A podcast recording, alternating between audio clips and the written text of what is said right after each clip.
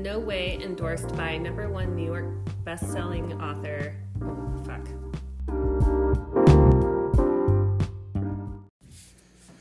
So the story starts in the Midwest, where I recently visited family, and Dave and I flew into Chicago, and we were taking the train down to visit my parents. And on the train, we got seated in the, what's it called? The observation car. Have you been in that car? I have not. It's a double decker. And so, is that like where you get sandwiches? Yes. This is, we ate country clubs, and yeah. I wish they had double decker sandwiches. No, the top, that car in particular is, all glass on top. So you can like see out the top and out the sides. But and sorry for you guys listening if you can hear in the background, Kat is making us wine right now. So there are some clinkies going on.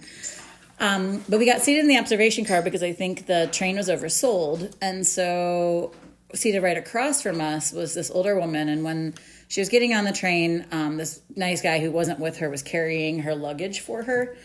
And the conductor was kind of being an asshole to the guy, and he was just like, why did you bring that luggage up to the second floor? Like, she's not going to be able to carry that down by herself. But yet you have to leave that down by the door in the luggage area. And the guy was like, oh, I was just trying to be nice. She wanted her bag with her. So I followed her up here because she's by herself.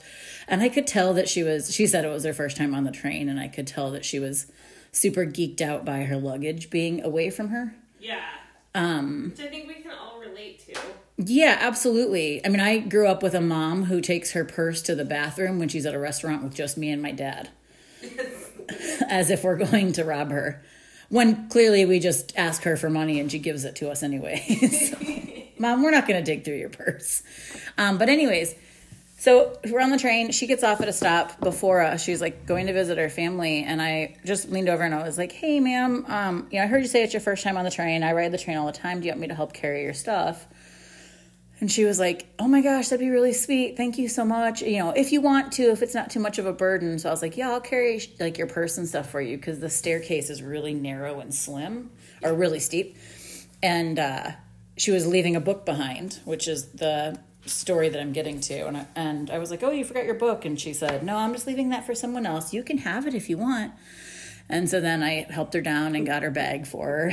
Sorry, I'm just like giggling. I'm cheesing so hard right now. This is so exciting. And Dave sort of sarcastically was like, wow, you've done your good deed. And I just thought, you know what? If that was my mom and like she was traveling by herself, I would want someone that was sitting by her to be like, oh, I overheard you're alone.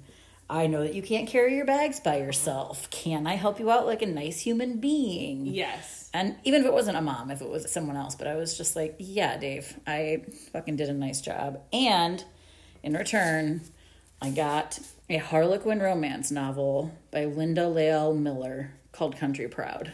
And it's a #1 New York Times bestselling author. Yeah, she references that she has written... I think like hundreds. Oh, here they are. I don't think that's all of them. I think she has hundreds of romance novels. Awesome. And she also said that she's been writing romance novels for over half a century. That's awesome. So I think she is a woman on a train who might have a kind person help her out as well. It goes full circle. I love it. Also, these are romance novels are secretly one of my favorite things. Really? Yes, and I call them. I don't know. I think maybe everybody calls them, but it's like they're called pocket books because they're small. They're like the small mass market production books, but you can literally like shove it in your purse, in your pocket, like whatever.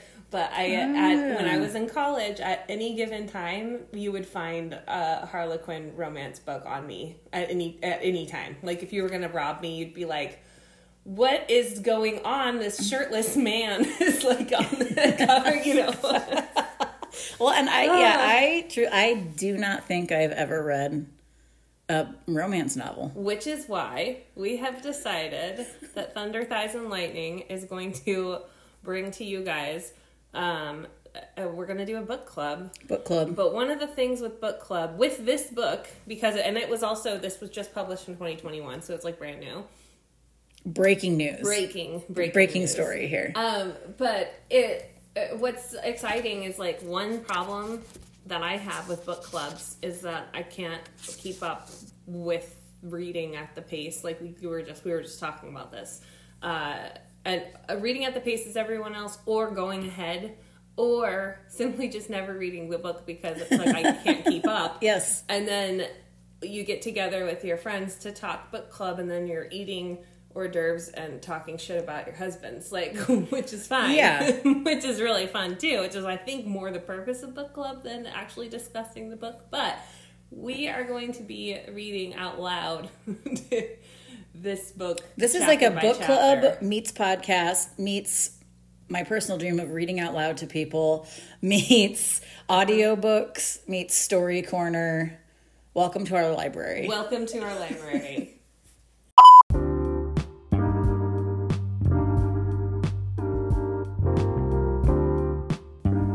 This podcast is in no way endorsed by #1 New York Times bestselling author Linda Lael Miller, or the book